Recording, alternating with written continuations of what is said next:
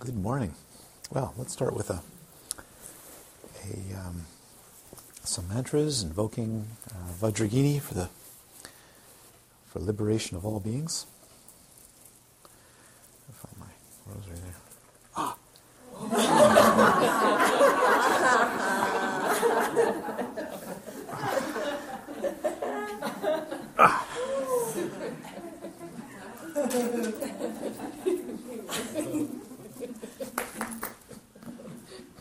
And now for my next trick. the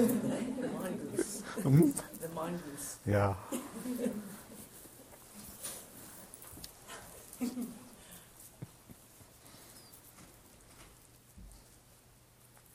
The sake of all beings, wisdom, compassion, and non clinging awareness, I will liberate quickly for all living beings.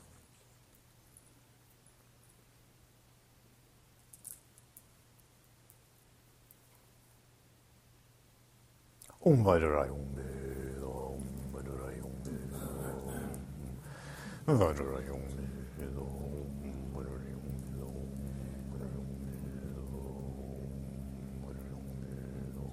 Om.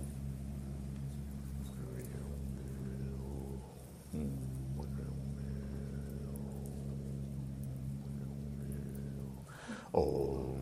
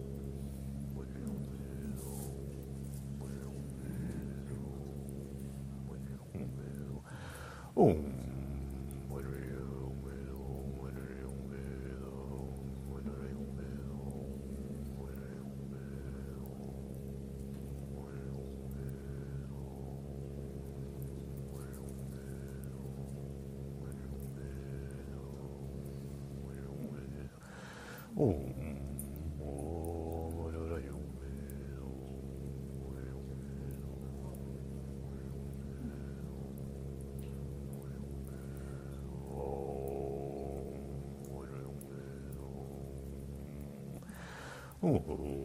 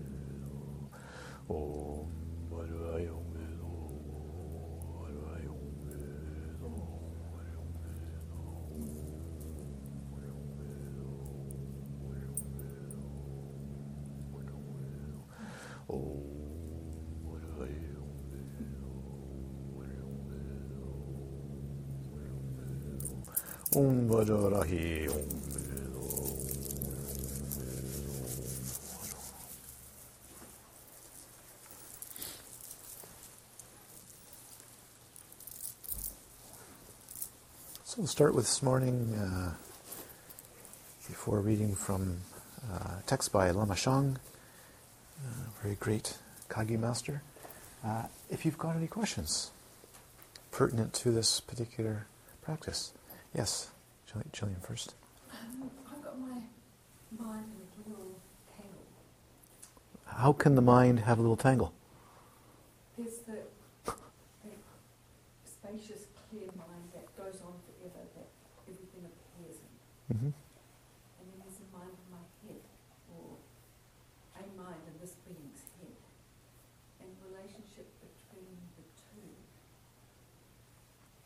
Then you have to uh, meditate on whether you can find any um, difference at all between the two. Well, the one in here seems much more constrained. Yeah. So so. let go with time and empty into the question is what the question is you see it's, it comes down to what one experiences it's like saying uh, there's a body in a room tell me what the difference is between uh, experiencing the body and experiencing the room anybody Do they feel different? Hmm? Sometimes. So this is this is this is these are questions of Mahamudra. So now it gets into insight. What what what are you sensing?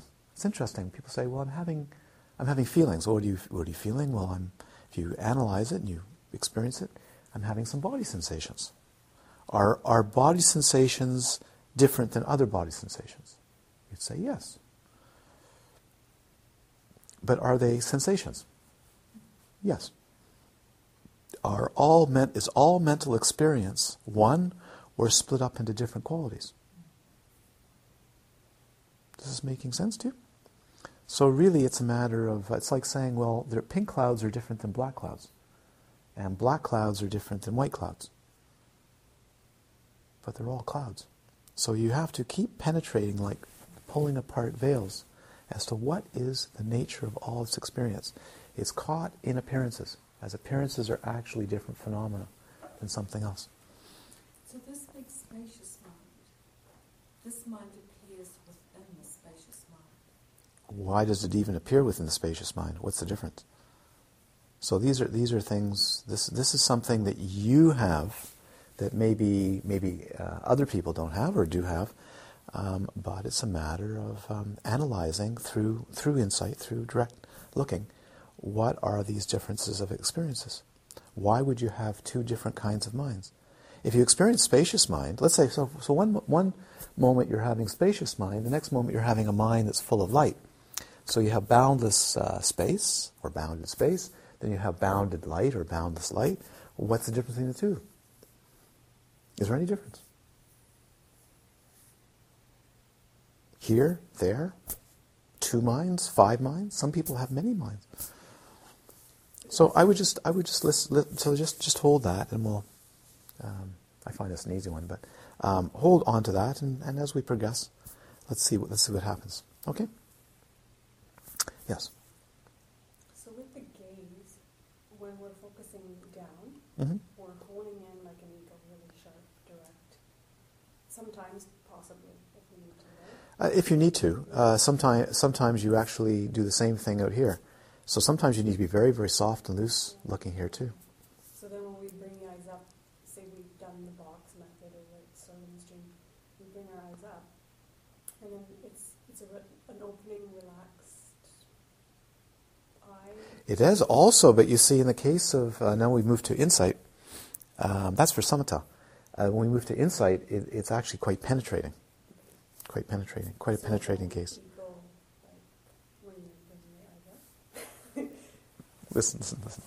For for purposes of uh, tranquility, uh, there's different methods uh, this way. So so. Uh, if you're looking down like this, this is this is really just to to to focus in. But you can actually do the entire meditation from here too. Some teachers will say, by the way, looking straight ahead is this. Some teachers will say, looking straight ahead is this. I know some um, teachers that say, well, no, what it says, what it means in the text is looking straight ahead is like this. Others say, no, absolutely not. It's looking looking like this. So, but the most important thing uh, at this point, although we're going to shift this over, is that when you're go- when you're when you're uh, practicing for stability of calm mind, of tranquility, of samatha, and discovering that, then generally speaking, this is a very uh, gentle uh, one, but uh, bringing in the constraint. When you use the eyes uh, strongly, that's really for insight. Yeah, I don't know if that makes. You have to find your way, you feel your way into this. But um, actually, you may even find that uh, using the eyes in, in a strong way um, settles the mind. So tightening, loosening. How you tighten, I'm going to leave up to you. You may even squeeze your muscles. You might even squeeze muscles. Really, you might have to every once in a while. Then loosen. Squeeze, loosen. Try that. I, found that sometimes very good. Squeeze, loosen, loosen off. You know, there's two different ways of, of, of, of looking in some ways. Uh, if you look in the, the uh, eyes of a, of a forest deer, of a deer, big, round, or, or a rabbit, big, round, saucer eyes when they look at you.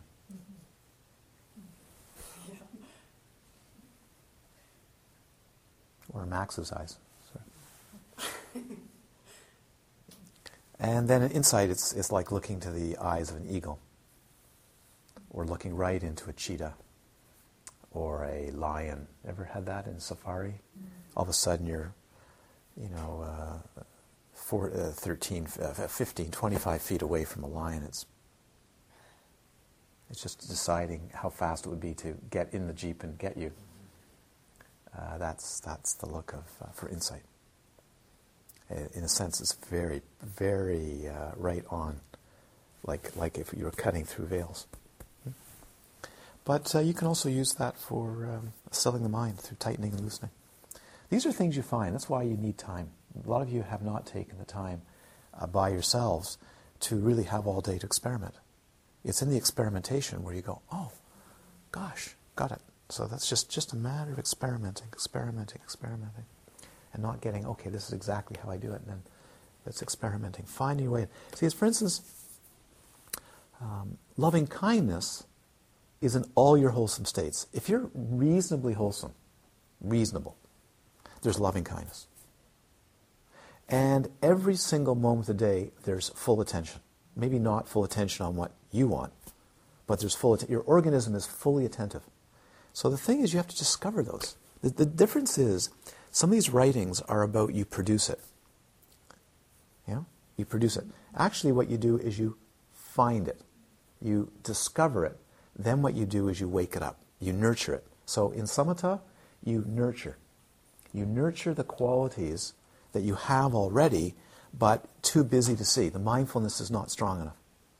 Or the waves of afflictive emotions are so fierce that one simply can't find those qualities. Too busy thinking, too busy having emotional upset. You see? Um, but when the, when the being is in a reasonable state of calm, uh, then what it is really is you just uh, find those qualities and keep coming back gently, gently nurturing them until they come out more and more and more. They're already there. So it's kind of honing in. Mm. It's like using a grinder, a coffee grinder. You hone in on the exactly the right grind setting to get all the flavor notes out. It's already there. It's in the coffee bean. So, don't keep focusing on the chaff. Hone in on the on the complexity, the beauty, the beauty of the flavor is already there. Any others? It's only because I looked there first. Yes, sure. Um, the question is about boredom. Boredom. Oh, yeah. So, um, are you penetrating through it? Um, do you just notice the mind that's grasping for an there? There is no boredom. Okay, next. There's no boredom. What does this word mean? Yes, of course, this class. This is a retreat on Mahamudra. What boredom? What is there? There's mind. There's no boredom. Look at it. What's boredom? Another label. For what? Sparkling mind. Yes? Um, these resting sessions that we have between um, activities. Well, I hope you're resting. I hope you're resting in the meditation too. Yes, um, mantra, Pardon? like mantra. You could. Is that the ultimate training for non-clinging awareness? No. No, the ultimate training for non-clinging awareness is to see the nature of mind. Next question. I am, these are, I'm, I'm actually giving you all serious answers. In my mind, I think Michael was first. Yes, Sometimes I notice that you are rolling the eyes up. I do. Yes. That's the being. No. No. Next question. Um, the following the, the breath in the in the anapanasati type of method uh, and bringing it down. Did you refer to that as supported or unsupported? Some texts report, re- refer to as supported, some as unsupported. They do, it's true. I consider it supported still because you're following an object. As long as you're following an object of, of uh, squirrel. Okay. As long as you're following an object of sensation, it's supported. You see, this is this. Let me let me read to you. Oh, hello.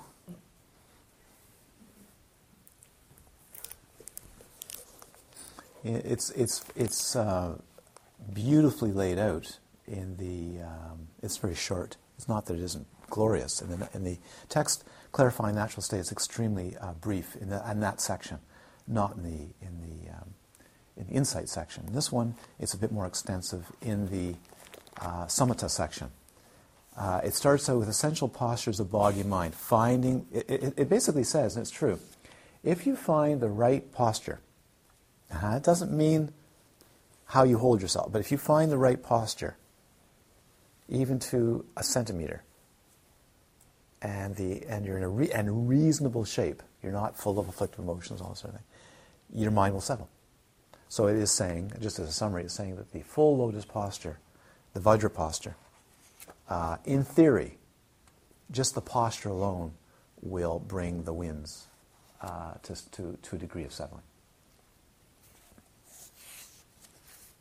And then the next uh, section is focusing on a visual object, using a visual object, stick, crystal, a, um, a seed syllable. There's a tradition of uh, using a, a, seed syllable. People line up, and they used to do it in Tibet, line up in a row over a cliff, and they just have, or in front of a cliff, and they have a, a seed syllable, and that's their meditation until, until they can go. And they use that as a point of focus. So different, different, different kinds of traditions on this. Uh, Thangka, um, anything just about will do. So using that as a, uh, a hook, really, a hook for the consciousness. See, he's gotten here visualizing um, the syllables Om, Ah, Hung. And uh, in short, this is a beautiful line by the ninth Karmapa. In short, you should aim and fix your mind single pointedly to whatever type of visual form suits it and gives it pleasure to hold. That's why, that's why I picked a, when I, I, I went through this step by step by step in detail. Once in retreats, um, this is major, major text to study and practice. So the one I picked was a crystal ball uh, from Japan. It was a perfect, I, I, bought it in Japan for that purpose. I liked it. It was a flawless uh, rock crystal uh, sphere. And uh, I thought, okay, that will hold my interest. But it could be anything. And then it's other sensory objects. Now, this training, we're not doing so much in this uh, retreat, but you have actually been doing it, you actually have been practicing it in the Vajrayogini sadhana, which is all senses. So, a classic practice in Mahamudra, also you see it in Dzogchen texts as well, is to take a week or take even longer where you uh, hone in on each sense and settle the mind through each sense. You just go into just the seeing, just the tasting, just the hearing, just the, the, the touching, so on. And um, normally, when I do this, these kinds of retreats, uh, or have done these kinds of retreats, I will spend at least a day, sometimes two days, on each sense, exploring just pure sensing, pure sensing, pure sensing, pure sensing, pure sensing, sensing. So the consciousness just experiences sensing. Okay.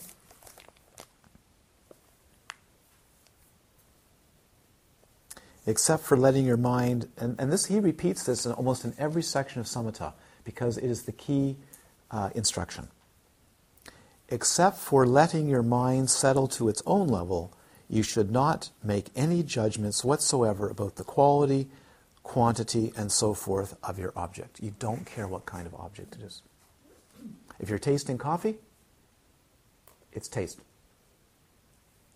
No orange flavor, no subtle flavor of rose petal.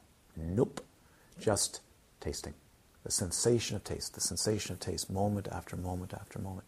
And that brings the mind to rest instead of discursive. Now, what is that? Now, of course, we, we uh, do tasting um, usually once or twice a day to, to bring out the capacity to, be, to differentiate.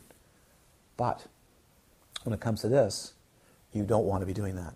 It's just The experience, pure sensation, pure sensation without judgment, letting the, the mind rest. And then, then next one, eliminating mental dullness and agitation. And then you have a section called focusing on no object. Now, it says, uh, the Karmapa says, as for directing your mind on no basis or object. Now, this is basically arupa jhana. This is taking the object away. But, you see, it's the first introduction to non clinging meditation. It doesn't mean no object, really. It means no object in particular. And Namgyal Rinpoche is very clear and, and, ex- and, explicit on this, and I, and I do agree. Um, it doesn't mean no object because there actually still is an object. If it's pure insight, there'd be no object. In particular, you have to understand that. If it's the if it's the arupa jhana of nothing, then there's no object, and neither perception. There's no object. There's not even a you.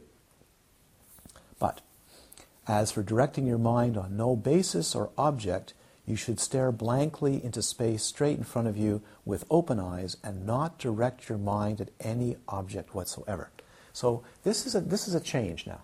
You go from object, object, interest in the object, able to stay with an object as a hook for the mind to come to rest. Now what you do is place the mind in space. Let the mind rest in the space of the room or the space outside and let it come to rest. A lot of people find that difficult because they've got nothing to focus on. Space is not anything to focus on. You're not actually even focusing on space. You're placing your mind in spaciousness and not clinging to anything uh, whatsoever. That alone is sufficient for all of these practices. It's a very direct way. Without letting your mind think about anything, do not allow even the slightest mental wandering. Do not direct your mind to thoughts of what qualities a state has or does not have, or the past or the future. Post your mindfulness as a spy to check with great diligence that you do not wander astray, then relax. In other words, place yourself in a tranquil, uncontrived state of being here and now.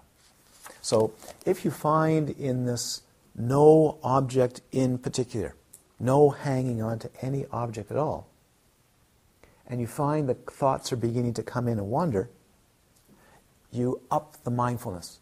Learn how to up the mindfulness, tighten up the mindfulness. So you might even go into the box method and then relax back into spaciousness. So, for instance, if you find when you're doing this practice, which is your practice for today, by the way, so thanks for the question, right on, is now to lift the gaze up, not and watch the head. So the head isn't like this, but like this. And you may find lots of eye strain, so close your eyes when you need to, and, and it take, could take you a week or longer before the eyes de-armor enough that you can just hold them open um, for an hour or, uh, or two hours and just, just open. Takes, takes practice. Yes?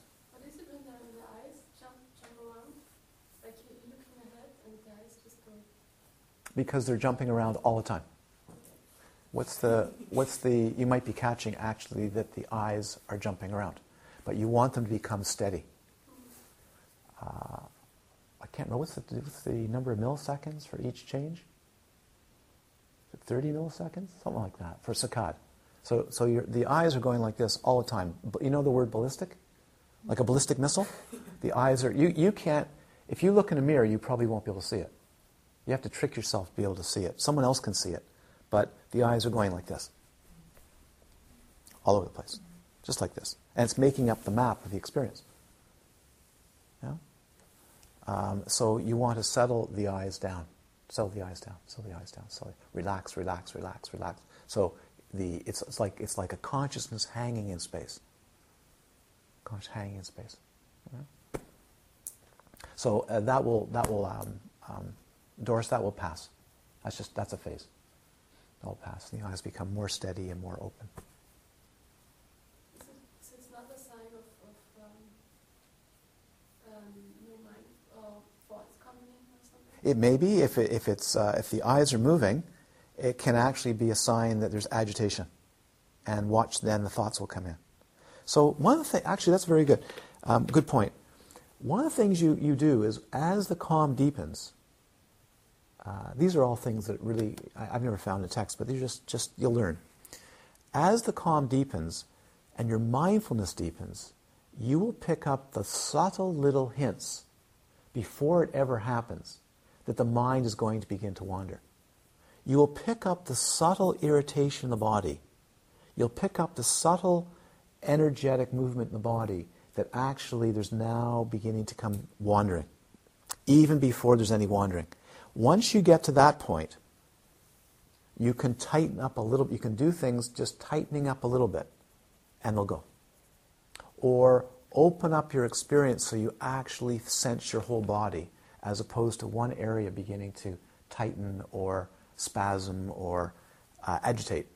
And just, just so one, one thing I've said to many people, and I find this works, is if there begins to be mental wandering or the body becomes agitated, and you can pick up the first signs of agitation like a low level rumble in the energy body, then uh, you may want to go back to the, the contact with the breath somewhere, even at the tip of the nose or in the belly, or go back into the gentle vase, and you'll see it will usually clear. It might save you months of practice. yeah. And you'll see it just vanish. Because what's really happened is you've gotten too cerebral. It's very easy in this type of meditation to be to enter into a kind of a head trip where you're in your head. Does it make sense? That's why all this practice in the genital, all the, the bum or the, the hri in the genital, the hri in the navel, in the heart, to get you out of the head. Energetically out of the head. So what happens is you're looking like this and you're using this area. But actually you want to be in an open sphere, like a bubble. Body like a bubble, hollow body. Yes? So it's important that you establish first that you're in a total body. So, first foundation of mindfulness. Don't, don't, don't think this is it vanished, the, the four foundations of mindfulness. The first foundation of mindfulness is what? Mindfulness of body and the complete body. Hmm? Even the hollow body is mindfulness of body because if you practice mindfulness of body, kayanupassana, technical name, kayanupassana, what are you going to come to? The hollow body. None other, even if you're not a tantric practitioner, you will still come to the hollow body. All you're experiencing is a construction of mind called body. There's nothing there.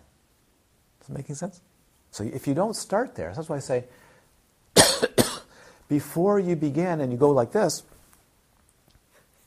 make sure you, your body is in contact. Take a minute or two with the posture of the body, as it says in this text. It starts with body in this text. Is allow the sensation of your bum and your legs and your arms so you have a body. Then, as you arise as a yidam, it's a hollow body. Well, that's actually kind of kayanupassana, because that's where it'll go. You'll feel blissful through your body. That's bliss, emptiness, hollow body. You see how straightforward this is? You're training in this. You're training in this. You're training in this. To enter the hollow body with your eyes open is this. That means the hollow body, there's no me, there's no body that's here, and no room that's out there, and no universe that's out there. It's all one giant or small hollow body. Or a hollow body of illusion. So, some, some. Uh,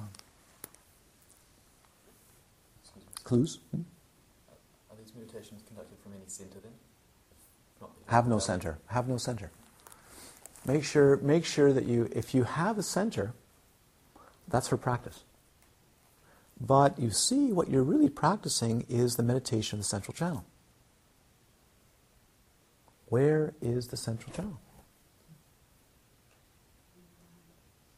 Now, if you have a central channel that's here, or there, there's an observer with a mind looking at a central channel. That's not central channel. If there is a Yab Yum central channel, that is Dorji Palma with the, the khatvanga staff, they're in union. There's no you and a central channel. There's no me and a central. There's no my central channel. There's simply central channel of unity of space, the space channel, as opposed to the com- comedy channel or the CNN channel. Okay, it's it's a space channel. It's an open, spacious channel of unity where the mind is fused in an union with this space-like nature. No object in particular. Not even a you. Do not wander for even an instant. Be as attentive when threading a needle. Beautiful. Now, the question is can you thread a needle for two or three minutes? Can you thread a needle for an hour? Can you thread, thread? So, where do you start? That beautiful attentiveness of one or two seconds. Beautiful attentiveness for a minute. And then eventually you learn to thread, stay in the hole of the needle. And actually, I've given this out many times in retreat, is take a needle and thread and see the, feel the kind of attention required to put the thread in the needle. That same attention is it. Do not let your mind be turbulent, rather, have it like an ocean without any waves. Do not self consciously try to accomplish anything, rather, fix your mind like an eagle soaring. So, uh, if some of you have had this experience, you'll know what it's like. When the eagle soars, that's it. It's a perfect description. When the Garuda goes flying through the sky, soaring mind, soaring mind, let loose, you know? Like the, um, the falcon. Instead of being tethered, let loose. Let loose in, in, in space. That's it. That's, that's really it. Be completely free from all expectations and worries. When you have no mental wandering, thoughts will not come. But when mental wandering occurs, then try, then because your thoughts will come one after the other, try to recognize them for what they are as soon as they arise. What are they? See, he's, he's, he's in the samatha section, but he's already jumped right into insight. Every, every section of the samatha, um, the ninth karma, we have a, a, a visitor keeps looking in. The squirrel. Wonderful. Um, he keeps every section of the samatha. He keeps actually straying into the Mahamudra. Actually, actually points out what you're really looking for. This is what's amazing text. When mental wandering occurs, then because your thoughts will come one after the other, try to recognize them for what they are as soon as they arise. What are these thoughts, anyways? So now you get psychological. Why am I having them? How come I'm having them? This is unimportant, by the way. I tell you, you're going to waste your whole life away. You'll just waste your entire life away. What are they? Should they be there? Why shouldn't? That's not important. You'd spend an entire lifetime waste, wasted unless you actually find out what thoughts are. In other words, stare right at them and then fix your mind as before. No matter what thoughts arise this way, just recognize them for what they are. What are these thoughts? Jillian, you're having thoughts. You're still having thoughts about bounded space or bounded mind or unbounded mind and a, and a mind that's experiencing it. Those are thoughts. When the eagle soars, that's a different experience. Place your attention right on them without thinking anything like, I must block them or I have succeeded. You know that one? Have you ever had the golf commentator? when you succeed in having absolutely no thoughts, all of a sudden there's thought, you did it. You did it. oh my God, did it. What a fantastic shot. hey, hey, Bob. That was an amazing par four shot, Bob. Have you ever had, have you ever had that? Isn't it amazing? That's, I call that the golf commentator stage before it really settles, there's a golf commentator stage that's so there, and when it really goes well, it's like, that is amazing. You are, you are so good. You are really so good. And you go, shut up, would you? No, you're, you're, you're right on. You're right on. Be quiet. You're ruining my meditation. Is that true? Yeah. You're ruining my meditation. And the more you say, you're ruining my meditation, goes, oh, well, you're, It wa- was right on. and now, now, now, Bob, now, Bob, he's really wandering. He's all over the place. Bobby hit the trees. Bobby can't even find his ball. Ah! And you're going, just shut up. Would you be quiet? Who is this Bob? And who is this golf commentator? Have you ever had that? It's quite something. It's just amazing. It's a, it's a stage. It's a stage, guaranteed. The mind will deeply settle after that at some point. But you have to go. You have to go through the golf commentator. both, both thick and thin. So, it's great. Hopefully, you haven't watched too much golf before you start meditating. and I have succeeded in blocking them or feeling happy or unhappy. Just look at them with the eye of discriminating awareness. Take the thought itself as the basis of the object of your mind and hold and fix upon it. Train your mind not to fall into either too tense or too loose a stage. This state. This takes time. It's an art. It's craft. Some of you are going, "Oh, I'm not getting it." It's a craft.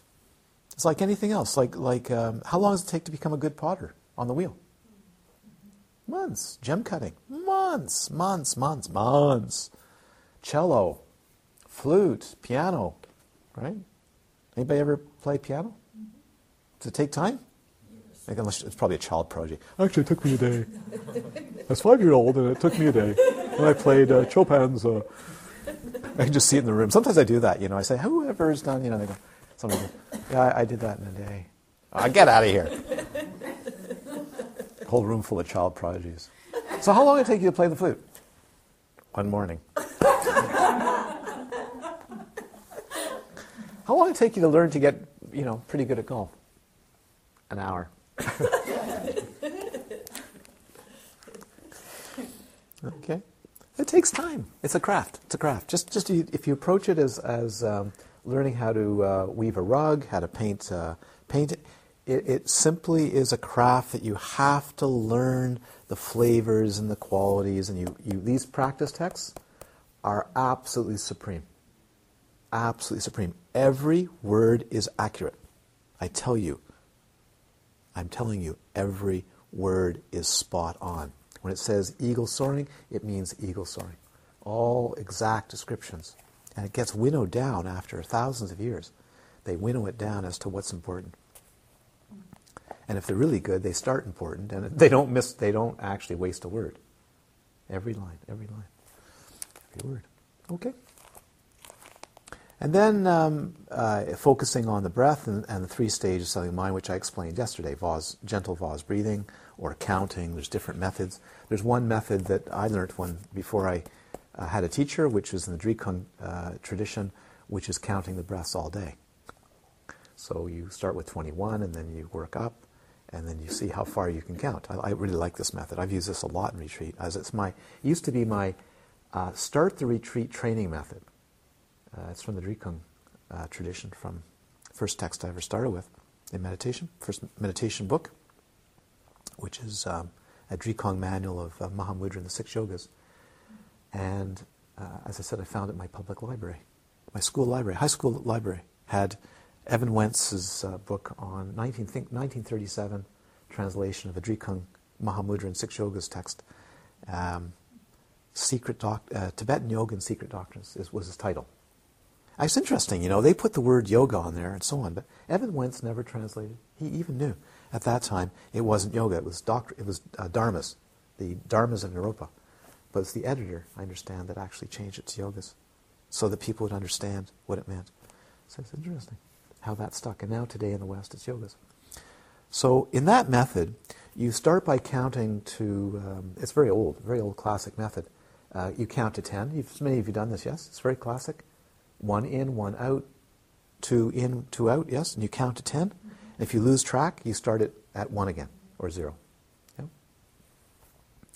And then you get to 21. So if you can stay perfectly focused to 21, then you have the first stage of calm. So now the method is after you can do that very, very well, and you can stay perfectly counting and on track without wandering, uh, then you count, see how far you can, you can go in a session. So see how far you can go in one hour.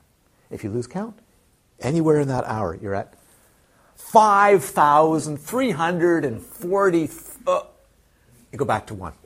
Go back to zero. Okay? It's a great game. It's like a game. It's, it's like Angry Birds or something. And it's a bit like that. You keep, you keep track. And every day or half day, you see how fur- further can you go. Uh, and, keep, and then if you can keep track in a full hour without ever losing the number in an hour, you know exactly what the number is. Not, I remember what number it is, but you know with certainty what number it is. And you count, and then you do it longer, longer, longer. In that Drikung tradition, or it might be other traditions too, but wouldn't be surprised, is they, they ask you to do it for 24 hours. Keep track mindfully for 24 hours. Stay awake 24 hours. How many breaths do you have in a day? Okay.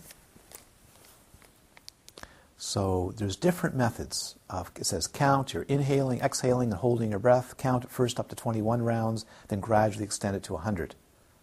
Well, in certain traditions, not just 100.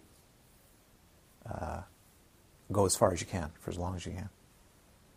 Uh, direct your mind to your nostrils and hold your attention on counting your breaths without letting your mind wander elsewhere. Now, this is interesting. This, this is a fa- fantastic uh, next paragraph. I, I, I don't know if you'll pick up the significance of it. I hope you do. So now you've gone from counting breaths to placing the breath at the tip of the nose. Yes? In the text? By the ninth Karmapa? Then it says, But if you can hold your breath while your body is filled with air, then release it with the vase breathing technique. You should first expel the air from your lungs three times and then so on. Do this again and again and do not let your mind wander to any other than anything other than this. That's basically it. And he talks about mental agitation, dullness. He says, if you cannot settle your mind on any of these types of objects enumerated, that means all the ones in this so far in this section, in this in this chapter. If you cannot settle your mind on any of these uh, types of objects enumerated, then take any other kind of object for meditation that suits you. Personality types are not all the same. You hear that? Whatever you find, use it. If it works, use it. If you suddenly find that you can count from 100 down, back down to zero, and that works for you, hallelujah.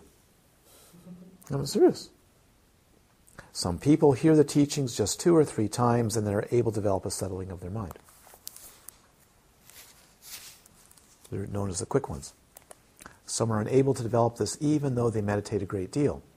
What happens if you meditate a great deal and you cannot settle your mind? What does that mean? If you cannot settle your mind and you meditate a great deal, you should know what this means. Some of you are actually teachers. What does it mean?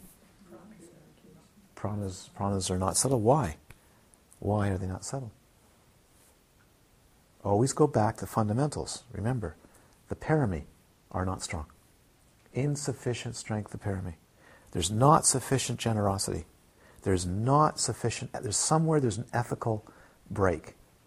Samaya or um, um, monastic precept, somewhere the five precepts, there is a breakage in your life previously or before, somewhere, too much agitation. Ethics, eth- ethics have been compromised. Or generosity. Um, or there's insufficient patience. So you look at and energy, not enough energy. So, so really, you can usually go back the first two generosity and, and ethics. Usually, or, or it might not even be big ethics or difficult ethics relative to society, but relative to you. So, another way of stating this is let me know if you don't understand this. I'll just go because I'm, I want to get back to text. But in, in parami, in strength, what is a very difficult breach of ethics for one being can be nothing for another being. The littlest thing can set one person off. For another person, it wouldn't even matter at all. It would be just gone in a second, depending on your strength. So, for a being that has weak karmic patterning, a little tiny thing can cause such damage to themselves and others. Where somebody who has tremendous strength can actually do all kinds of things that are considered by society maybe not very wholesome, but uh, can withstand it. So you get terrible. You get beings like, um, I mean, it's amazing. You think of someone like Stalin or Mao Zedong. Uh, Mao Zedong, the greatest mass murderer ever recorded on the planet. 70, 75 uh, million people known that he killed, he ordered killed in some way. Either it was, you know, the starvation of an entire city, or the bombing of a city, or, or um, killing his own troops off. You know, he did that, eh? He'd send a general over here, and he'd send a general. He knew that the other forces, uh, Chiang Kai-shek, were over there, and he'd send them right into it without, without the proper preparation to kill off a rival. It's extraordinary. 75 million people. He lived to a ripe old age. He wasn't practicing longevity, necessarily practicing longevity yoga. Okay? So, if the mind is ruffled and it just will not settle, obviously the pranas are agitated, which means something's agitating, us. And if your thoughts are really, really agitating and can't settle, then you have to do things to unsettle. So, for instance, uh, prostrations with uh, refuge and bodhicitta, um, building stupas, a little cold right now, building, building stupas, making tsatsas, which are uh, little uh, offerings, clay offerings, or, or food offerings, making tormas, classic method, make hundreds, if not thousands and thousands and thousands of tormas. Hmm? And offer them up to the sources of refuge. Offer them, offer them, offer them. Gifts, gifts to the order, gifts to the teachers, gifts to Sangha. Do things to correct the um, uh, ethical or the uh, difficulty in generosity. Hmm? It's just the mind's too, too uh, worried, too agitated. Any questions about that? Oh, this is why it's really important to study Buddha Dharma. It's why it's really important to start with the Four Noble Truths, the four foundations of mindfulness, the paramis, and so on, and get to know them really thoroughly. And reflect on yourself and get to know it and go, this is for real. And, and meditation by itself, muscling in with meditation, is not actually what all beings should be doing. Right? A lot of beings, they're the karmic um, um, formations are, are too big. So you do the preliminaries and you study and you meditate and you do the foundation practice, which is really powerful. The extraordinary foundation practice, very powerful for clearing karmic obscur- obscurations. And if they aren't, then my advice to you is you return, not because you're a bad person, uh, but you return to the extraordinary foundation practices and other kinds of things your teacher may give you um, as a way to deeply um, take the um, um cyclones and tornadoes and hurricanes uh, out of your system. That's what the teacher does for you. There are great masters who've done the extraordinary, extraordinary foundation practices two, three, four, five, six times their entire life. They're high meditations for purifying and gathering the richness and the strength that one needs to do. You know? Or Nyungne, a very good practice, the thousand arm Chenrezig practice over and over and over and over and over again to purify the mind. Some beings don't need to do as much, some do. Some do um, because they're very wise and realize that the purification practices and the extraordinary foundation practice is such high yoga that there's really nothing else to do.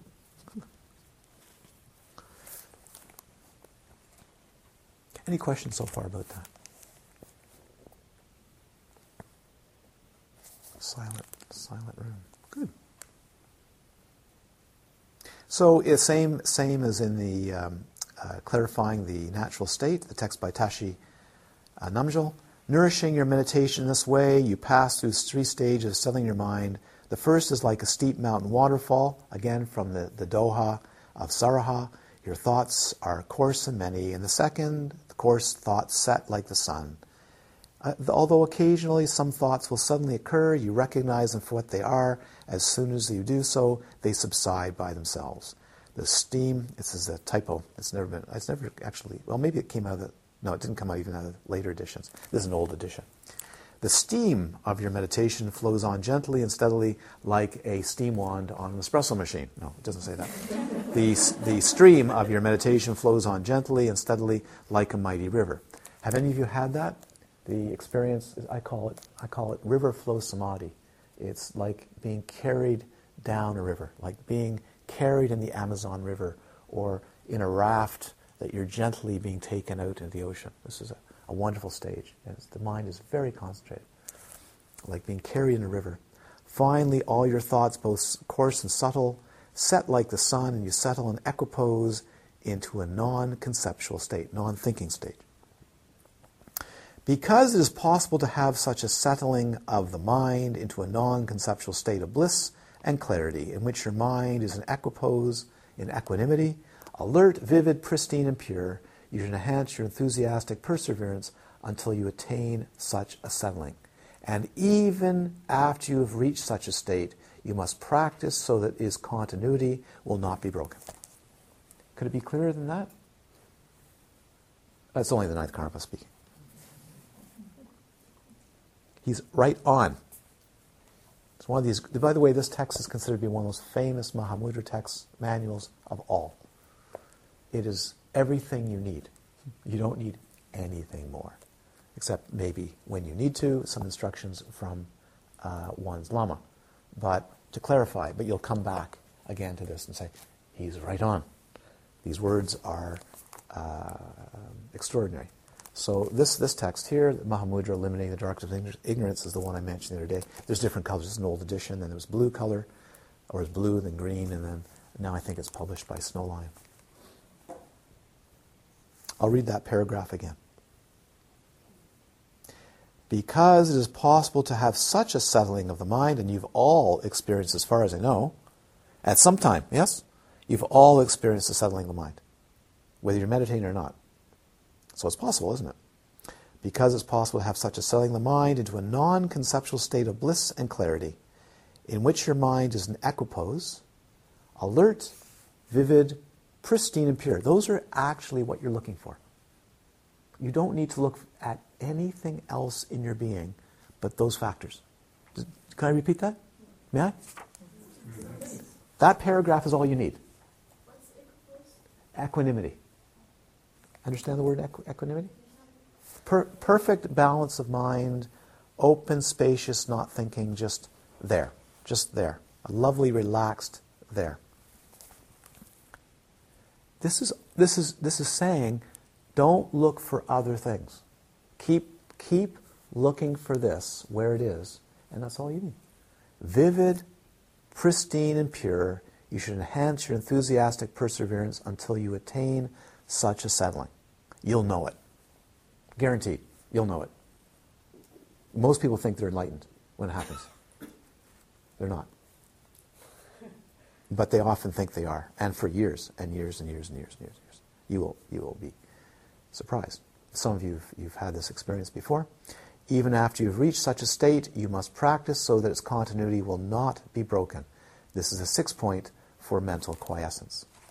And then eliminating mental uh, tightness and looseness, which I explained yesterday. And then the actual state of mental quiescence, which is bliss, clarity, and non distinction. I've already um, exp- explain that. There are three equal boons that you receive in the state bliss, clarity, and bare non conceptuality. Okay? Now, all those, uh, those three different qualities bliss, clarity, non conceptuality each one will lead to psychic powers. This is where the psychic powers, through the jhanas and so on, this is where you, you, you will experience things like a momentary uh, or even longer uh, levitation, or reading other beings' minds, or um, knowing what other beings are going to do at a distance, or past, the future, all these things. Divinations, the skill of divination, being able to uh, find things that are lost, or help beings in knowing where they should go or what they should do, or knowing people's health problems, and all kinds of things. Um, the Karmapa is very clear on this. Stay away. Any of these may happen when your mental quiescence is faultless, and such things will develop on your mind stream like this. It's the foundation for penetrative insight, but it is not penetrative insight.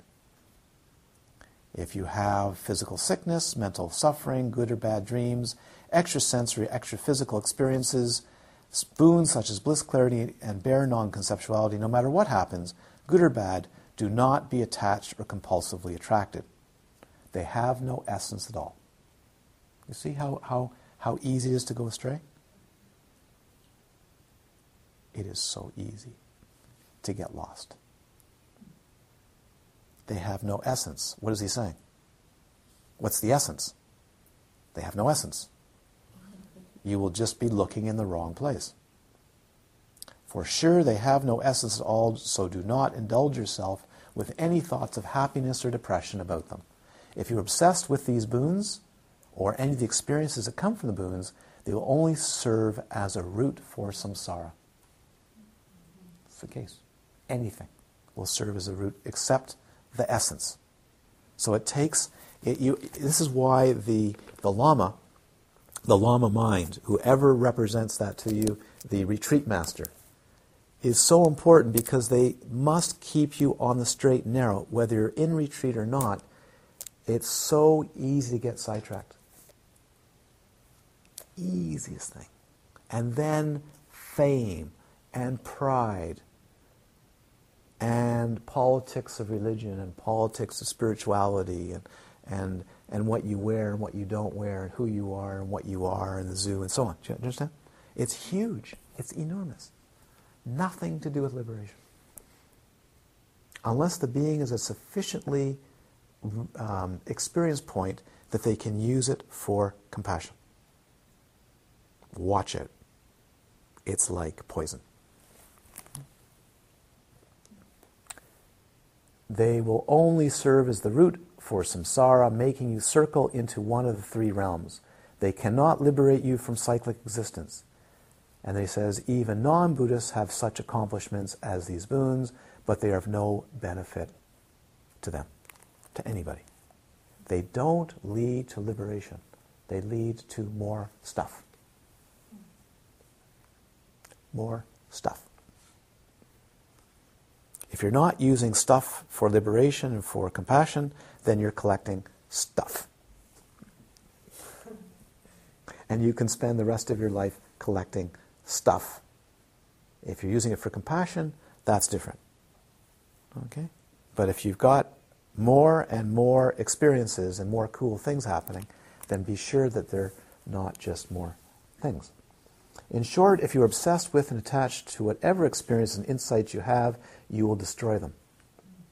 Talking to people about your meditative experiences, your special dreams, and if it's not your teacher or a very close uh, colleague of Dharma, very close, like a deep friend of Dharma, then you ruin them. Nothing ruins them faster than ego clinging or someone squashing them. That's such a wonderful experience. People squash them. Oh, yeah? Mm-hmm. Talking with exalted state of shunyata. Uh-huh. Uh-huh. Oh, yeah. And then ruins it. Be detached from them and remain steady in a non compulsive state of being unattracted. With enthusiastic perseverance, pull yourself out of restrictive laziness. Very important. Pull your stel- yourself out of restrictive laziness. Know when you're being lazy. Know when you're being too pushy. Too pushy is a fault, too lazy is a fault. And I'm a, I'm a firm believer in natural perseverance, which means you go at your rate and increase your diligence and your perseverance at the rate that you can handle and not artificially go over the top. You'll fall. Yeah?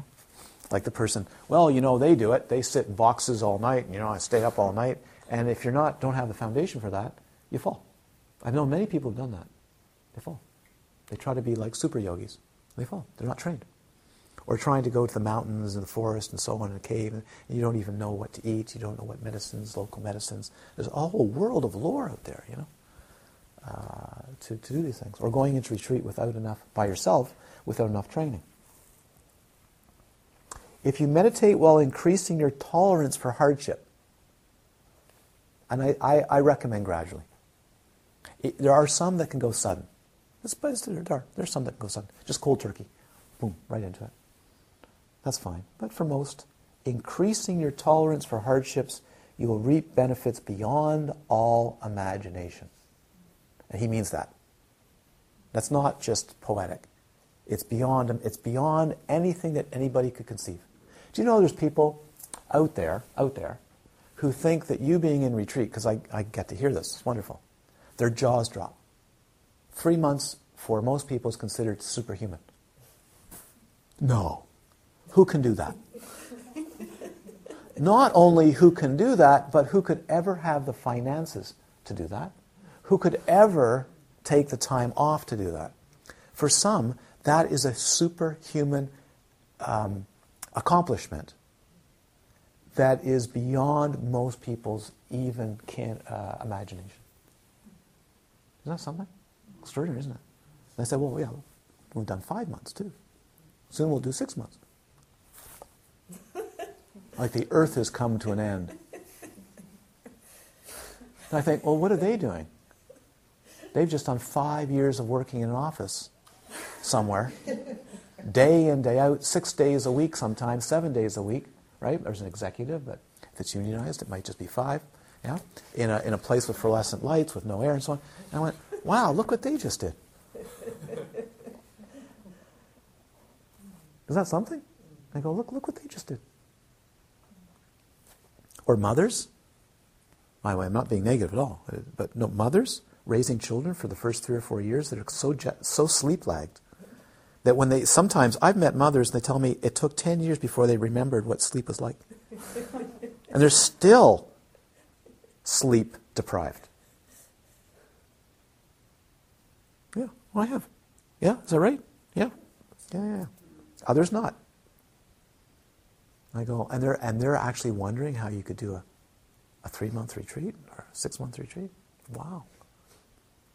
I like and and I, I like telling them about certain certain people that have four four children, and they've done three three retreats of, of this length or longer, and they go, no, no. I love it when they argue. No, not possible. I go, actually, it is three three retreats. You know, like they're, they're some child killer. An evil child killer. So, so, so that's the, even at that level, what you're doing here is considered beyond belief. Now, think about the benefits that come of a mind that's stable, a mind eventually. And for some of you, you're getting there. You've got it. You've got the signs. Beautiful. Some of you more than others, fine. Of stability of less emotional reactivity, of actually seeing that, that uh, these mental states are actually not necessary. I mean, this is beyond belief for a lot of people. So he's right. And beyond even what one is, even one can even imagine.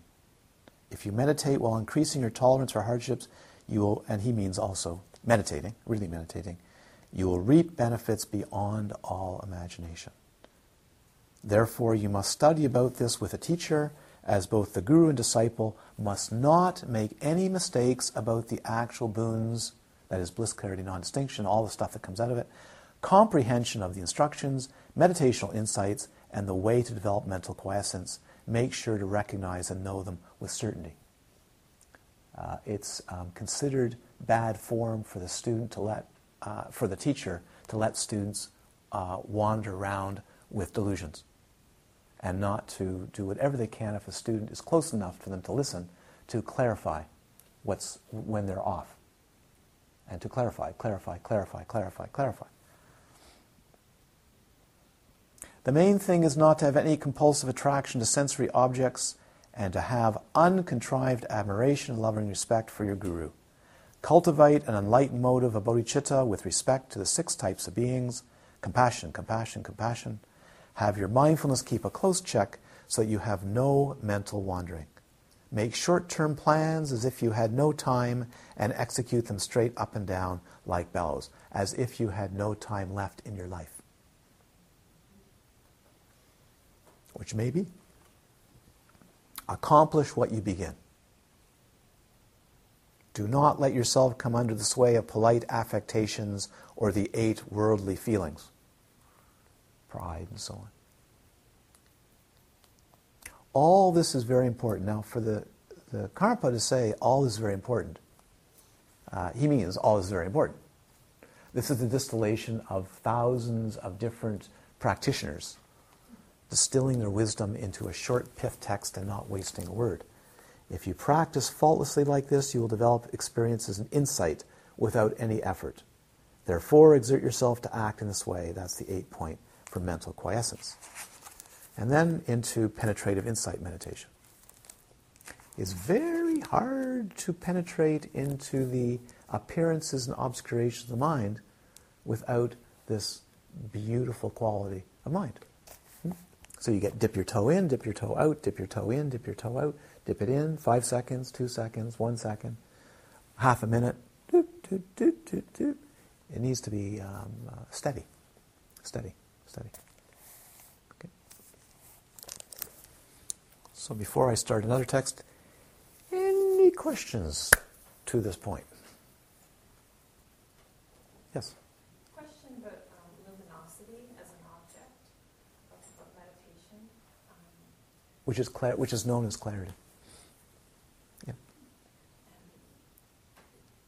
just, you know, using that as seems to when the focus comes in, the, the brightness, but that also seems to be the loosening. That's right. That's right.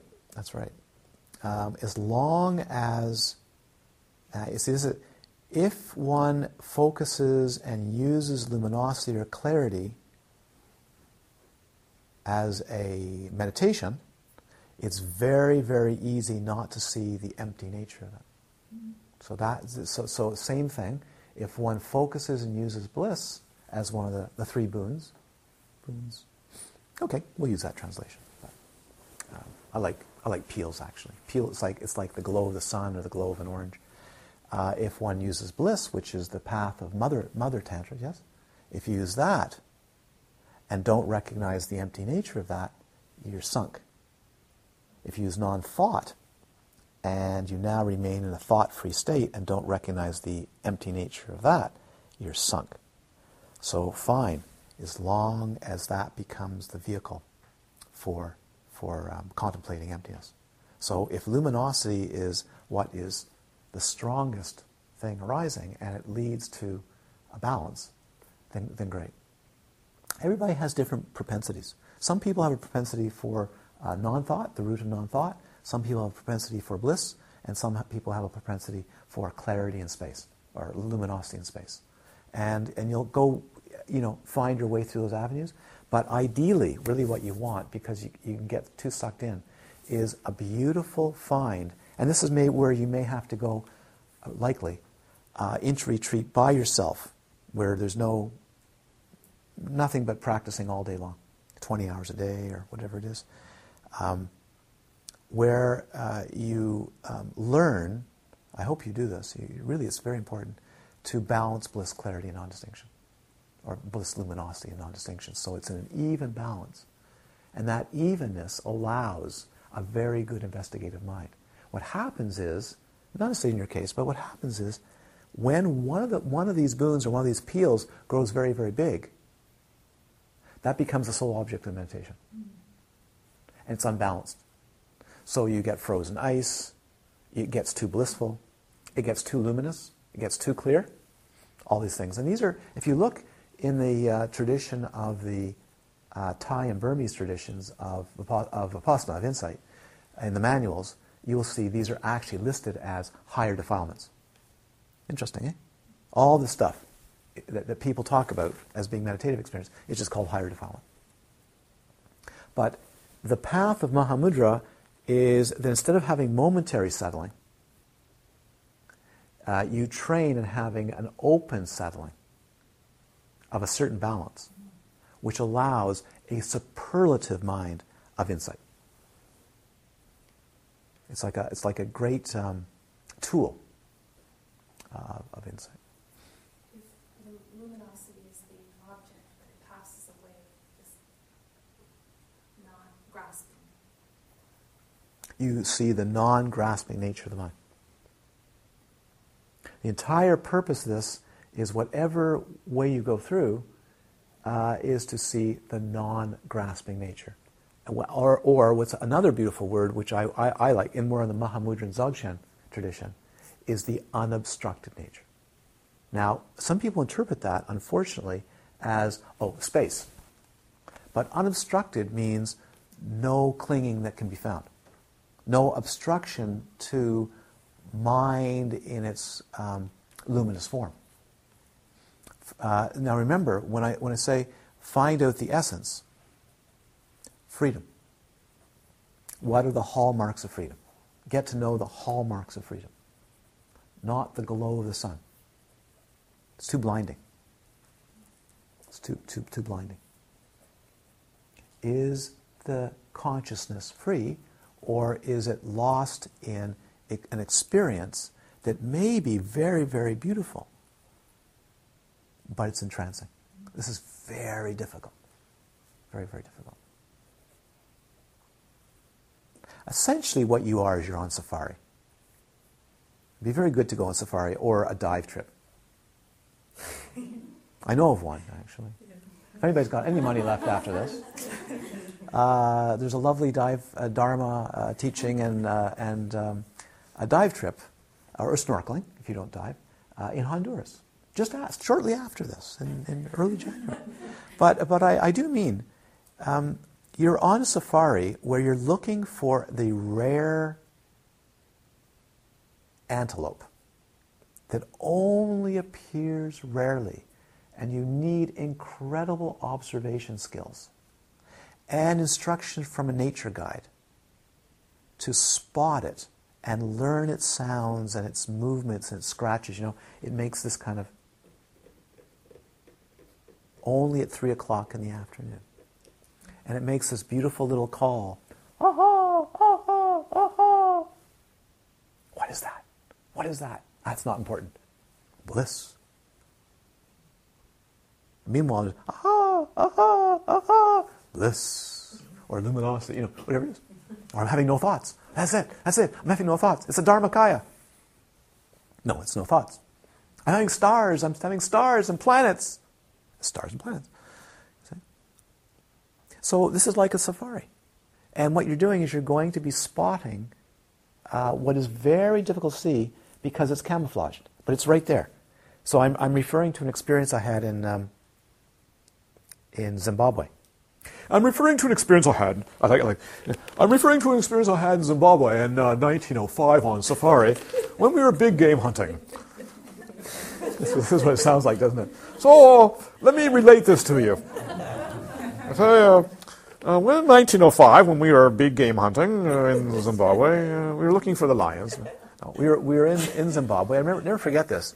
And uh, we were in a forest clearing in the savannah, and there was uh, a forest back there. And the guide said, uh, "Look at the um, zebras." Where? Look at the zebras. 200 meters, 200 feet away, something like that. They're right there. And then all of a sudden, oh my goodness. You're looking right at them. Okay? It's exactly the same thing.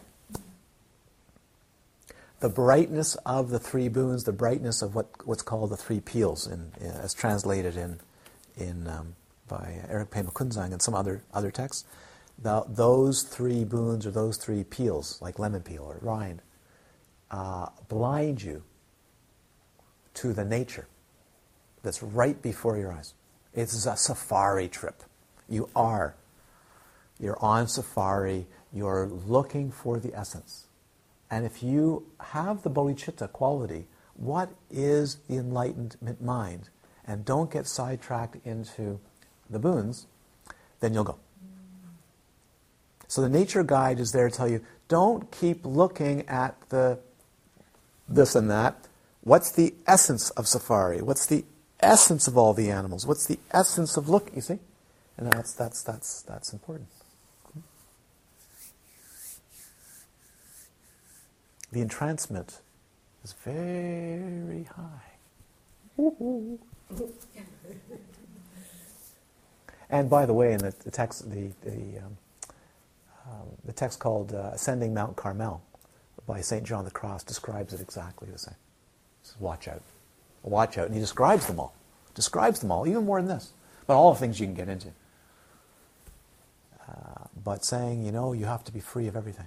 free of everything, even your name, even nature of God, everything, everything. Strip it bare, strip it bare, naked. St. John the Cross, can you imagine? Spanish, medieval Spanish Catholic meditator using the word naked. You've got to become naked, not nude. naked. Could you imagine? Yeah, right, in- right. in Most one of the fam- most famous, the ascent of Mount Carmel. Naked, naked. Strip. Keep stripping everything bare. Keep stripping it bare. Ask, what is the essence? What is the essence? What's the essential nature of everything? Don't stop. And when you do discover, you then further and further and further and further and further and further. Okay?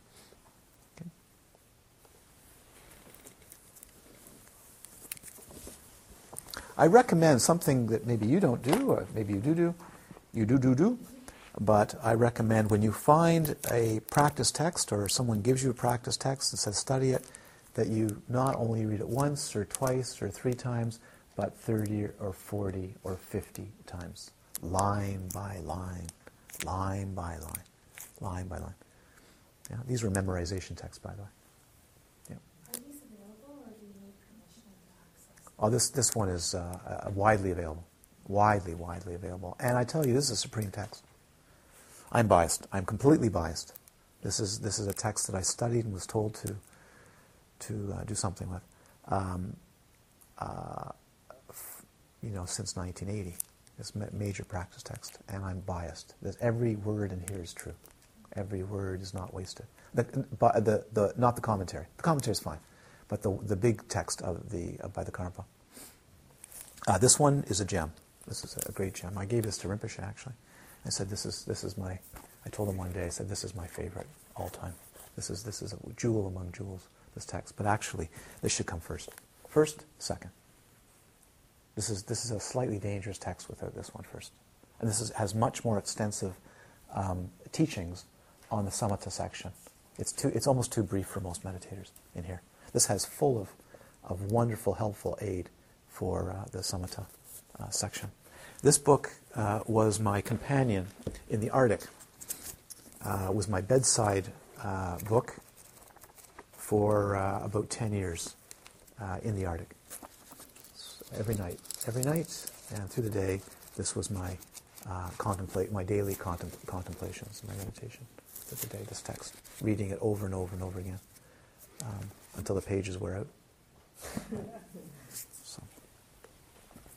And this is a this is a beauty. This is a a recent a recent find from last trip to India.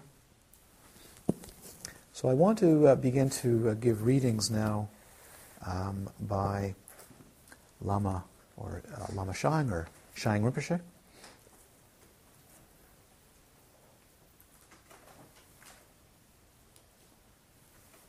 So, uh, does anybody have any, any questions about the practice for today? Just the practice for today. I don't mind if you can re- if you can reside in a state of perfect uh, bliss, clarity, non-distinction, and uh, are uh, uh, penetrating for the essence. Then that's great. But otherwise, today is uh, no letting the mind rest in no object in particular. If you can't do that, then just go. That's okay. If you can't do, that's fine. All these things you may have to go into retreat for a month or two or three or four, five or six. Uh, some people do, and, and actually all people do to get proficient. But uh, today is resting the mind in no object in particular. This would be bounded or boundless space. Just letting the mind rest with the eyes open softly, and don't let it be caught in any particular thing at all. And then you balance, learn the art. So maybe you write this down. Learn the art, the craft of balancing. Once you start to have these, learn to balance bliss, clarity, or luminosity space. Uh, that's what clarity means. And no thought, no concept. Okay? Just learn to balance, learn to balance, learn to bring one up. It's too strong, let one go. Learn to try to find, like entering and exiting jhana, learn to find this beautiful balance. Beautiful balance. Beautiful balance. Resting the mind. Resting the mind. Easily resting the mind. Okay? Until it really is there. And then if it's there, uh, again and again and again and again and again. Everything you do. Right? Opening up the refrigerator, there. Going to the toilet, there. Brushing your teeth, there. Eventually, until you can talk to someone and they're there. There's no difference. Talking, speaking, doesn't matter. But that may have to do with some, some other experiences. Now, in this beautiful text called The Unrivaled Instructions of Shang Rinpoche, the uh, title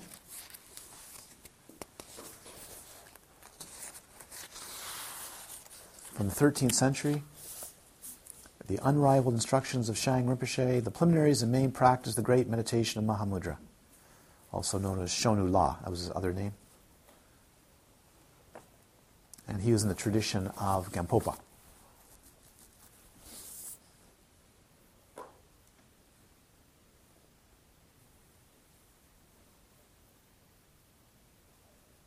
An interesting paragraph for you. Very, very um, uh, hard for Westerners to believe. But uh, whether the, this is before that, uh, this next section, whether the blessings, the Kagyu lineage enters you or not, whether you develop meditation or not, depends on your devotion. Devotion to what? Enlightenment mind and devotion towards uh, blessings of lineage. Develop devotion until you shed tears. A dry supplication will bring you only dry blessings, and you will develop only dry meditation. Therefore, pray in such a way that you weep.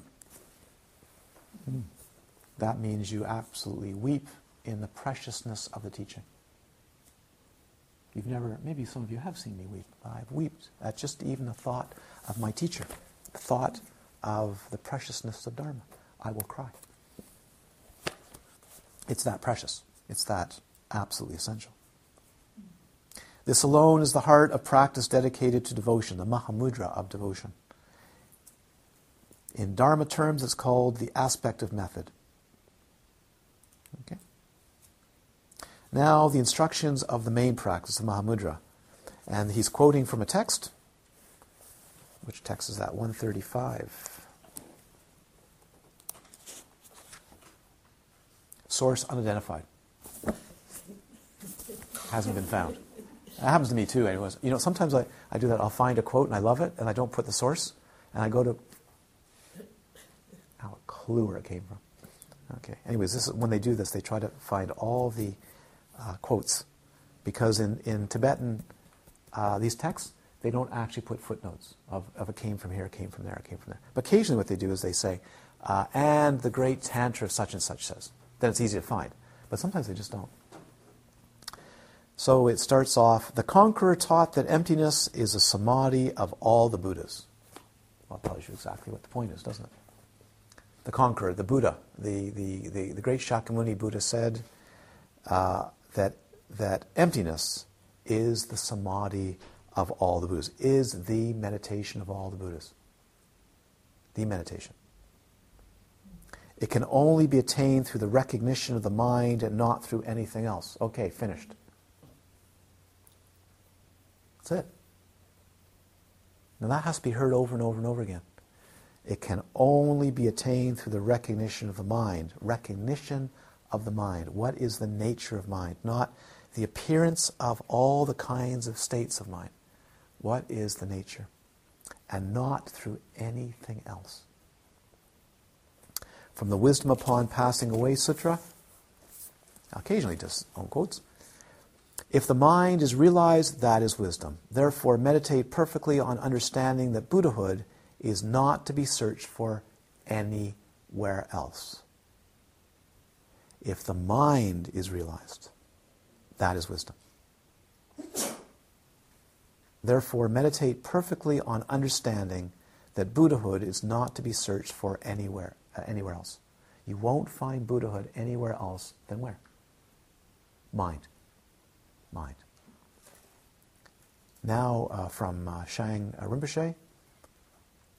It is called mind, it is called knowing. It is called thoughts, it is called mindfulness. Essentially, it's simply this continuous cognition, this flow of thoughts that you, will, that you continually call my mind. I'll read that again. Essentially, it's simply this continuous cognition this flow of thoughts that you continually call my mind. When you know its nature, you attain Buddhahood. When you don't know it, you wander in samsara. Therefore, you must know the nature of the mind. That's the entire essence of Mahamudra. As Dzogchen. This is what the general Dharma teachings call, quote, the aspect of wisdom. But here it's called, quote, the instruction of the main practice. Therefore, I earnestly request you to practice it. As taught above, develop love, compassion, and supreme bodhicitta. Love, compassion, supreme bodhicitta. Without it, there will not be Buddhahood. Recite the hundred syllables, the hundred syllable mantra, purify, purify, purify. Offer mandalas. You see? Again, right, right there in the main practice, all of a sudden it's coming up again. Do what you need to be strong. Do what you need to be pure. Do what you need to be unruffled. Supplicate. Be devotional. And so on. It's taught that after completing those, quote, supplicate with intense faith and devotion, clear your mind of its pollution. And also, quote, without much darkness from examination analysis, rest in a relaxed, free, uncontrived state. That's what you want. Free, uncontrived state. No fabrication.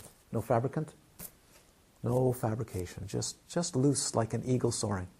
Like a eagle looking on high, soaring through the winds. Just effortless, effortless, effortlessly moving. After tears have flowed from genuine devotion to the Guru, meditate that the Guru, with overwhelming compassion for you, melts into light and dissolves into your body completely. It's taught merge and deeply, totally relax the body and mind. Relax lo- loosely and rest completely. Do not meditate on anything. Do not pollute the naturally pure mind with the stains of meditation.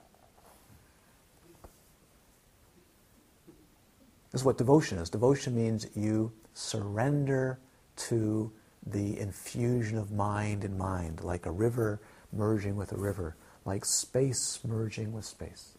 You completely surrender to being struck. The thunder entered, enters your being.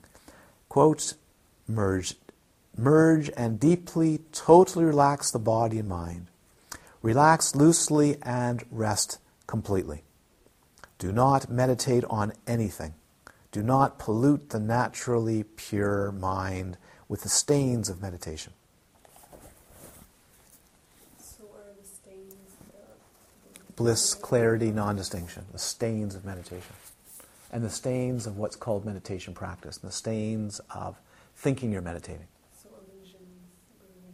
Believing you're meditating, believing you have an object of meditation, believing that you're supposed to have bliss, believing you're supposed to have clarity, believing you're supposed to have non-thought, all this. Oh, I got more of this, more of this. Let go all the stains of meditation. Stains.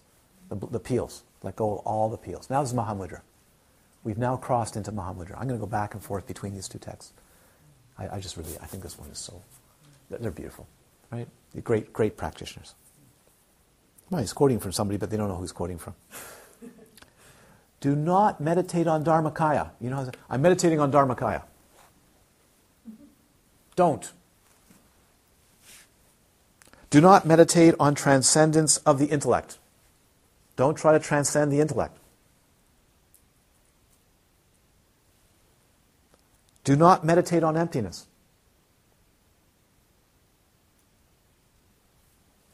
Do not meditate on birthlessness. Do not meditate on luminosity. Do not meditate on Mahamudra. So what do you do? See? You see? So when you're in a perfect state of calm, bliss, clarity, non-distinction, you want to meditate on those. Don't. That's your trap. Don't. Now, I'm meditating on the Dharmakaya Buddha. Don't. I'm meditating on the, the Tathagata Garbha. Don't. I'm a Mahamudra meditator. Don't. I'm a Dzogchen practitioner. Do not move the body. Do not close the eyes. Do not go after past consciousness. Do not go to meet future consciousness. That means thoughts, future ideas. Completely rest solely in the present without any calculation, fabrication. Re- find natural presence, but with vivid appearances, clear knowing, and a completely natural, naked consciousness. Oh, he says it too. Naked, naturally naked, naturally naked. Rest in a state of clarity and naturalness. Rest relaxed without tightness. Do not examine or on- analyze good and bad. Do not have doubts about what is or isn't. When thoughts appear, do not follow after their numerous appearances.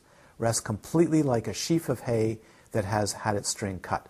I wish we could do this. It'd be lovely.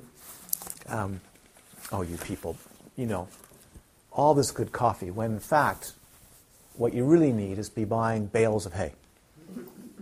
This place should be filled with bales of hay, hundreds of thousands of bales of hay, all tied up with a rope or a wire, yes? And we need wire cutters. You should all have a wire cutter. As that squirrel's just having a great time, bouncing around,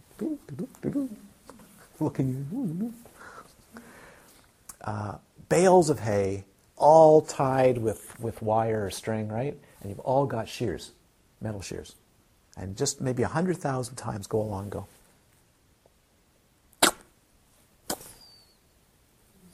That's exactly the experience.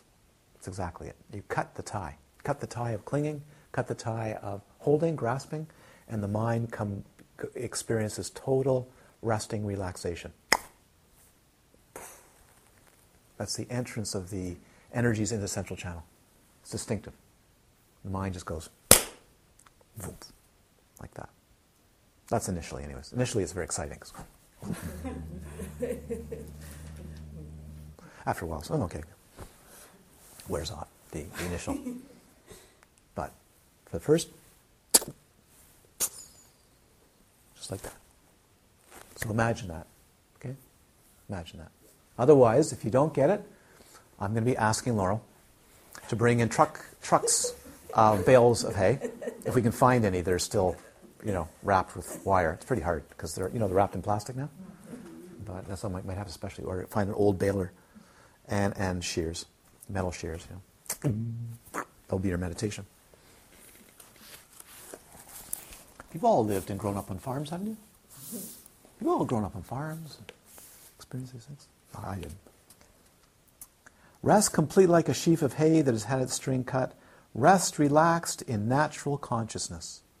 Past thoughts have ceased, the future ones have not arisen. In this relaxed, in between state of the present, it's taught that mind is no mind, the mind's nature is luminosity. Quoted from? Probably. Don't have a clue. It's great. Ah, it's from the 8,000 verse Perfection of Wisdom Sutra.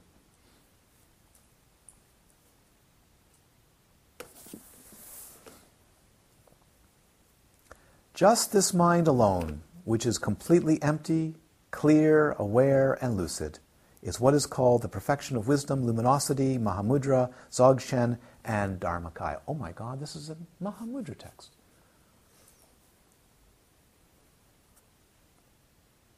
Called the perfection of wisdom, luminosity, Mahamudra, Dzogchen, and Dharmakaya.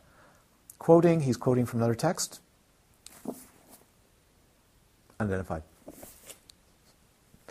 Look directly and don't be blind. I, I, really, really enjoy this. I've read this over and over again. I just, I just love the, the quality of this teacher. You can imagine. It's like it reminds me of um, the, the strength and, and surety of Rangdol, uh, Rangdol Rinpoche or Rangdol, Lama Rangdol in the 17th century. Look directly and don't be blind. Go where you're going and don't wander. Go where you're going and don't wander. Know where you're going. Don't wander off. See the truth and don't obscure it.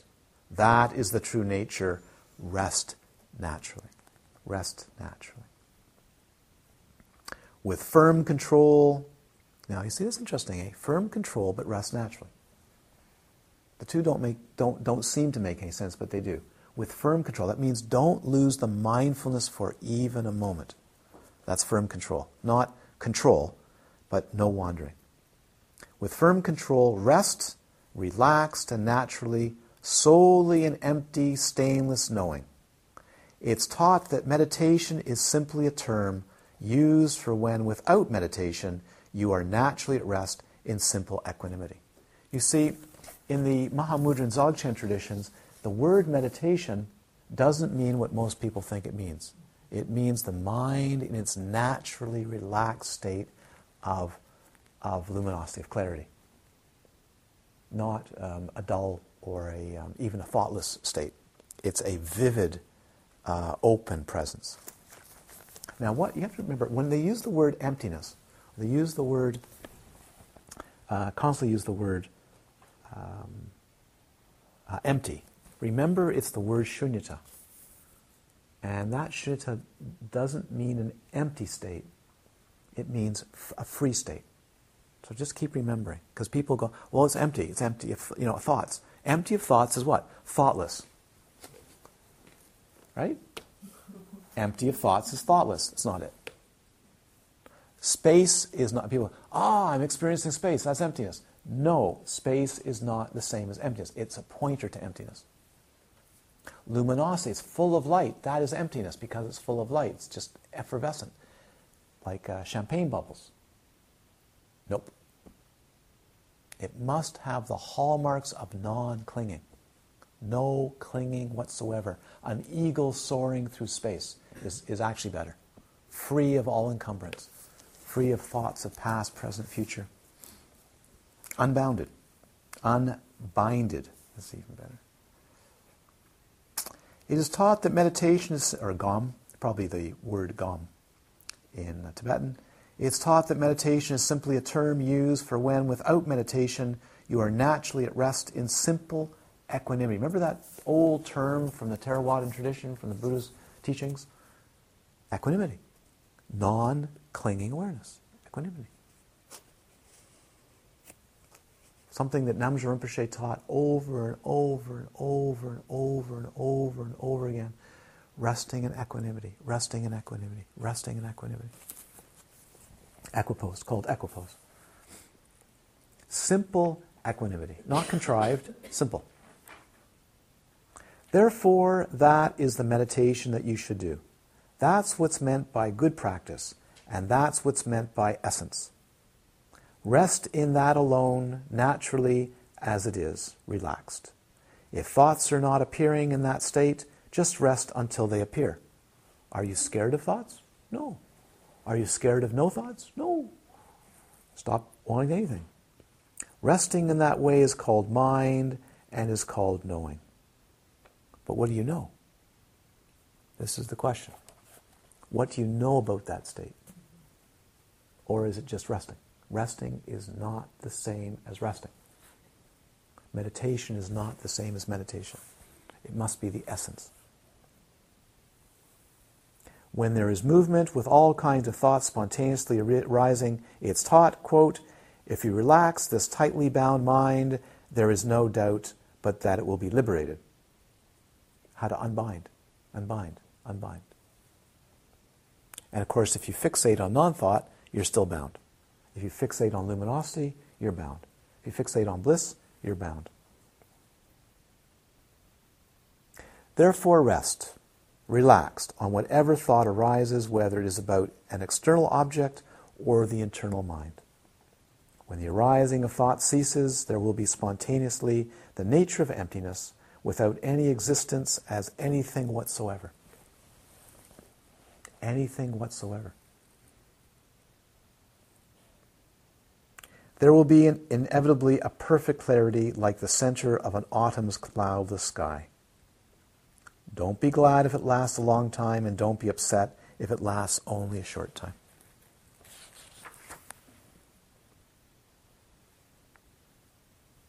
That was a teaching on Mahamudra based on the key points of neither stopping nor creating. I think we'll leave it there. Neither stopping nor creating. So, your mission today is not necessarily to go that far, but you want, if you, you can, you're hearing, you're hearing it. It's good to hear it again and again and again. Today is to learn to find the place where the mind rests naturally. Just rests, rests, rests. Learn to trust that. But it's bright. Remember, if it's dull, you've lost it. It's bright, it's clear, it's, which means luminos, luminous, it's vivid, it feels pure, it feels stainless, it has certain qualities. But you may not have all those qualities, so don't beat yourself up.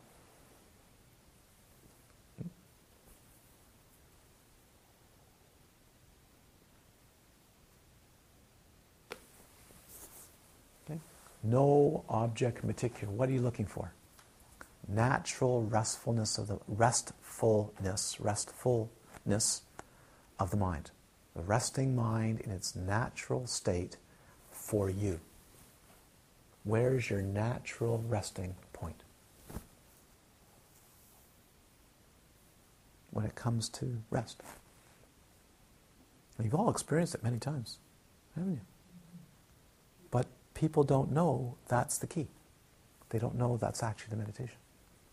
They're trying to do something. So stop meditating so hard. But have diligence.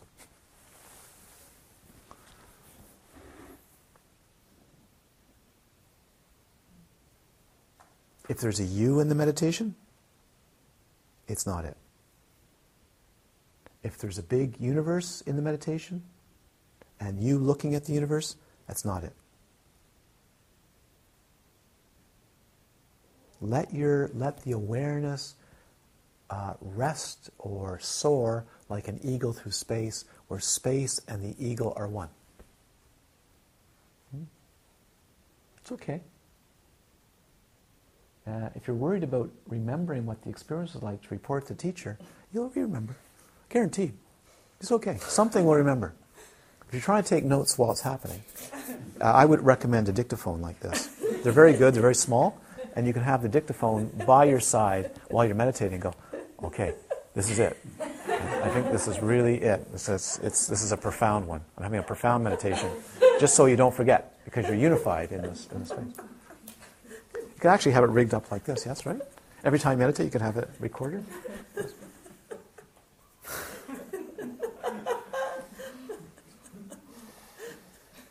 well, we used to do something like that in the sleep lab because I had a project when I was in graduate school of um, uh, relating meditative experience and states of meditation to the EEG tracings in the lab.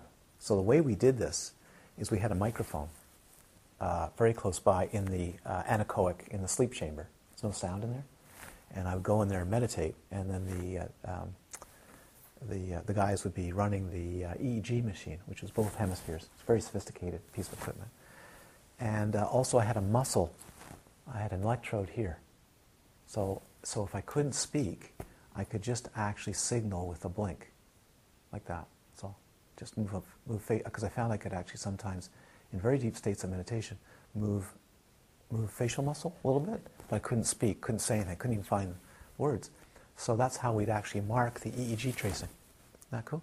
We had to find ways to actually mark it uh, to, to, so that I could come, when I did my meditation report, and we compared the meditation report uh, to the, e- the one hour of EEG tracings, the, um, some of the states, when I thought they were certain you know, things, I could mark them with a, a muscle twitch, which would show up on the EEG trace as a, as a neuromuscular twitch. So I'm, I'm kind of joking, but I'm um, serious because there's, there's, we were trying to find a way to um, correlate uh, what was happening in an hour's meditation, hour and a half meditation, with um, the, the EEG. It's pretty cool, actually. It's interesting. Interesting results. But I, am jo- I'm joking, but you know, I mean, somebody to put on your order list for. Um, you know, I just see that for Dominique. Uh, 20, 24 uh, dictaphones. And, uh, so, any, any questions about what you're doing today and where you're going? And so, you, it's very important that you read or listen again and again and again to teach, pointing out instructions of, of Mahamudra Dzogchen again and again and again. Allow your mind to fuse with the mind of the teacher who's uh, in that experience again and again and again and again and again and again and again as much as possible. Uh, and then go practice. You practice, you practice, you practice, you practice, practice. Okay? Good. And in between sessions, if you realize what's happening, you'll realize that the balance of bliss, clarity, and non distinction is none other than the balance of the five pranas. So the yogas, or the Feldenkrais, or different things, is then to just keep yourself between sessions, finding an exquisite balance. And then when it's ripe, ripe, five minutes, ten minutes, fifteen minutes, go, aha, aha. Mmm. And then, okay, this is an excellent statement. And it's right on. Uh, see, there's an equal part of. Oh, the the, uh, the non-thought. The non-thought is very good. Wait, wait a minute. Thinking. Okay, and I'll I'll uh, I'll be over there. If, uh, Houston. pardon? Calling. Calling Houston, calling Houston. I'm so far out now. Calling Houston, bring me back, bring me back. Actually, can happen in meditation. That's partly why you have formal practices, uh, is because you can the consciousness can go so far gone that actually uh, there's been cases where, especially the inner yogas, where you uh, these sadhana practices are actually designed also to bring you back. Not not that you'll die necessarily, but but uh, you could remain um, for hours in a, um, a world system or in a space that's extremely difficult to find your way back. So remember, that's also one of the reasons why you do these these steps. Uh, so you remind yourself to come out um, and uh, come back. That's for true, for real. Otherwise, you may find you, you very difficult to function for a while. Yeah. So see you tonight, and then we'll tonight will be meditation on uh, no object uh, in particular, no object meditation. By this uh, powerful, uh, these powerful teachings of Mahamudra, may it lead to cessation of suffering for all beings. Idante punikamang asawaki wangodu, idante punikamang asawaki wangodu, idante punikamang asawaki wangodu. Sabe satasakitahantu, may all beings be well and happy, may all beings be established in a perfect realization of Vajrayogini, who is none other than the Mahamudra, the perfect unity of wisdom and compassion, the full expression of Buddhahood, or Buddha nature. Sarmangalam, Sarmangalam, Sarmangalam, Sarmangalam.